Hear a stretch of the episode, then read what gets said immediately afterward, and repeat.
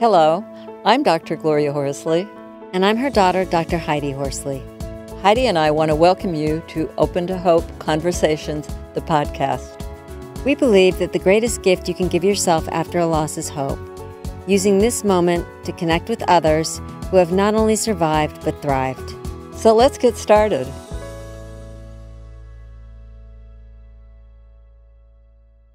Welcome to the Open to Hope Show. I'm your host, Dr. Gloria Horsley, with my daughter and co host, Dr. Heidi Horsley. These shows are brought to you by the Open to Hope Foundation with a mission of helping people find hope after loss. Well, Heidi, we have a great topic question today, and it's from Kathi. And Kathi says, Why are some people more resilient than others? Or what makes some people more resilient than others? Is it a trained character strength or something else? So, resilience. Good questions, Kathi, because a lot of people are talking about resilience today. I think you can learn how to be more resilient. Mm. I think that you can train your, train yourself how to be more resilient. There is a set point though for for people for happiness, and sometimes they move gravitate back to that set point. Sometimes people don't go as low as other people, but you can become more resilient. You know that we've seen the research on it. Yep. You know, it's it's a bi there's something called the biopsychosocial model. So it's your biology, your psychology, and your social. And all three of those areas play into resilience. There's some people who everyone's always wondered biologically why some people are more resilient. They've done studies and found twins where one twin is schizophrenic and the other one is not. Or one uh, twin is depressed and the other one's not and they're identical twins. So that there's some factor. They've taken communities where well heidi worked with 9-11 and i'm sure can tell you there are whole communities of widows who uh, were uh, lost uh, spouses in the world trade center. Some people were more depressed than others. Some people needed more help. So there are some biological factors. But that being said, there are a lot of psychological things too about how are you, there are ways, uh, and physical, there are ways that you can change your biology. We know that, right, Heidi? Absolutely, because it's not actually what happens to us, it's our perception of what happened to us that's what people struggle with is the perception of how bad it was et cetera. And like you said there's things that we can do to change the way that we feel. Yeah so let's talk about some of the things that change and make you more more resilient. Because if you do repetitive things it can cause your brain to actually produce more hormones more of the what they call the feel good hormones. People tell you that run or get exercise on a regular basis that they start uh, to produce more of these hormones. So, and people who meditate and they do it on a regular basis will tell you that they have brain chemistry changes. I've had people tell me who um, tend to be hyper and produce a lot of hyperactivity uh, hormones that it, when they're meditating, their brain kind of learns to calm and not to throw out those hormones. What you focus on grows. Mm-hmm. So you know what you're focusing on is is going to get bigger. So mm-hmm. when you focus on things that are positive, when you focus on what you still have, etc., it is gonna you're gonna feel better. And mm-hmm. you know, mom, we've done this before. If you put a pen in your mouth for 60 mm-hmm. seconds, or your finger, yes, you can feel better. Uh huh. Why? Because see what my mom's doing. Go. Uh, uh. It moves your mouth up, mm-hmm. and when you move your smile up, it makes your it makes you believe that you feel better, that you're feeling better. Mm-hmm.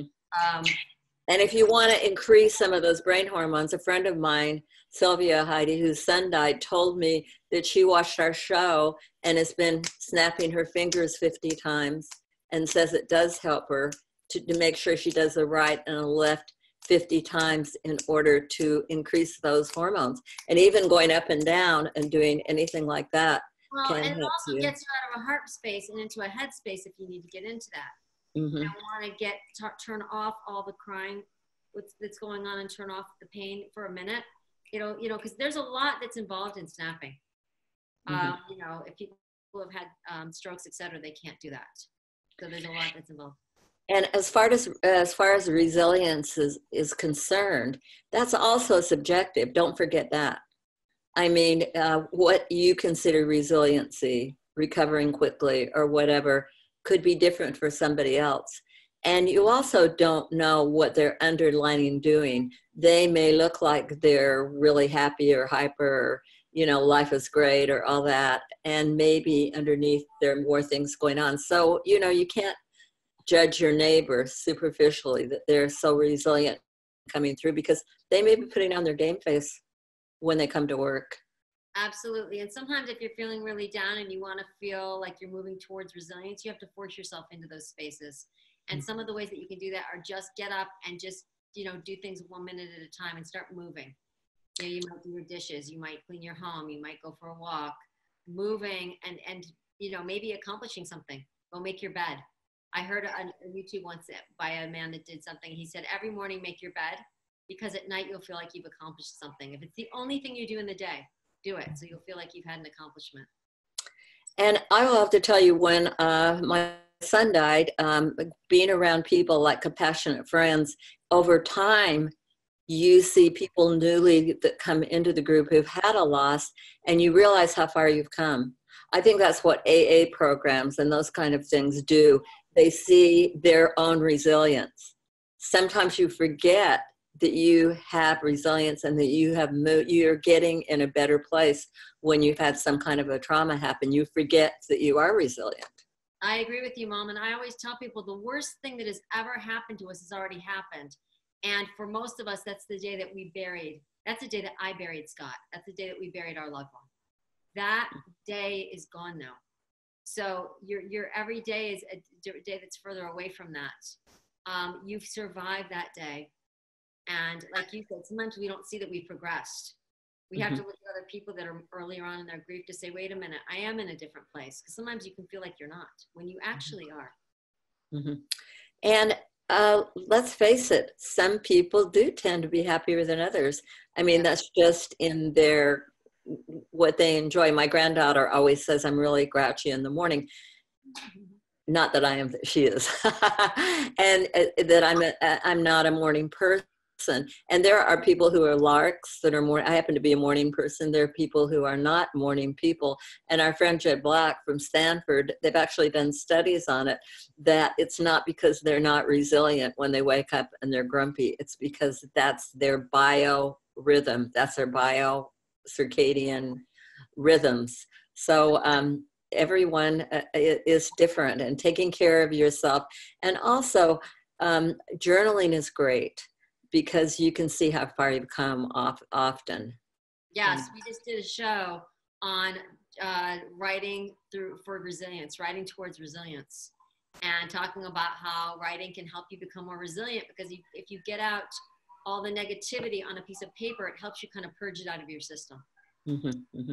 And that'd be a great a great show to watch. Uh, our our show on resilience. That was with um, Heidi Heidi Gessner and Carol Henderson, and they're fabulous, two fabulous women who do these re- writing through resilience workshops and give people little prompts to make them uh, and if you, if see you how far they come. If you haven't subscribed to our, our Open to Hope Apple podcast, please go and do do that, and you can hear um, our, one of our shows weekly on that. And mm-hmm. often we talk about resilience and we talk about how to find hope after loss and how to end up not only surviving but thriving. Absolutely. And Heidi, thank you uh, for coming on today. We thank everybody for watching this uh, video and listening to it. And we always want to remind you that if you've lost hope, please lean on ours until you find your own. And God bless. I'm Dr. Heidi Horsley. You have been listening to Open to Hope, the podcast. You can follow Open to Hope on Facebook, Instagram, and Twitter. To learn more, visit us at opentohope.com and go to Apple Podcasts to subscribe. I'm Dr. Gloria Horsley. Join us again next week for another Open to Hope conversation, where we invite you to lean on our hope until you find your own.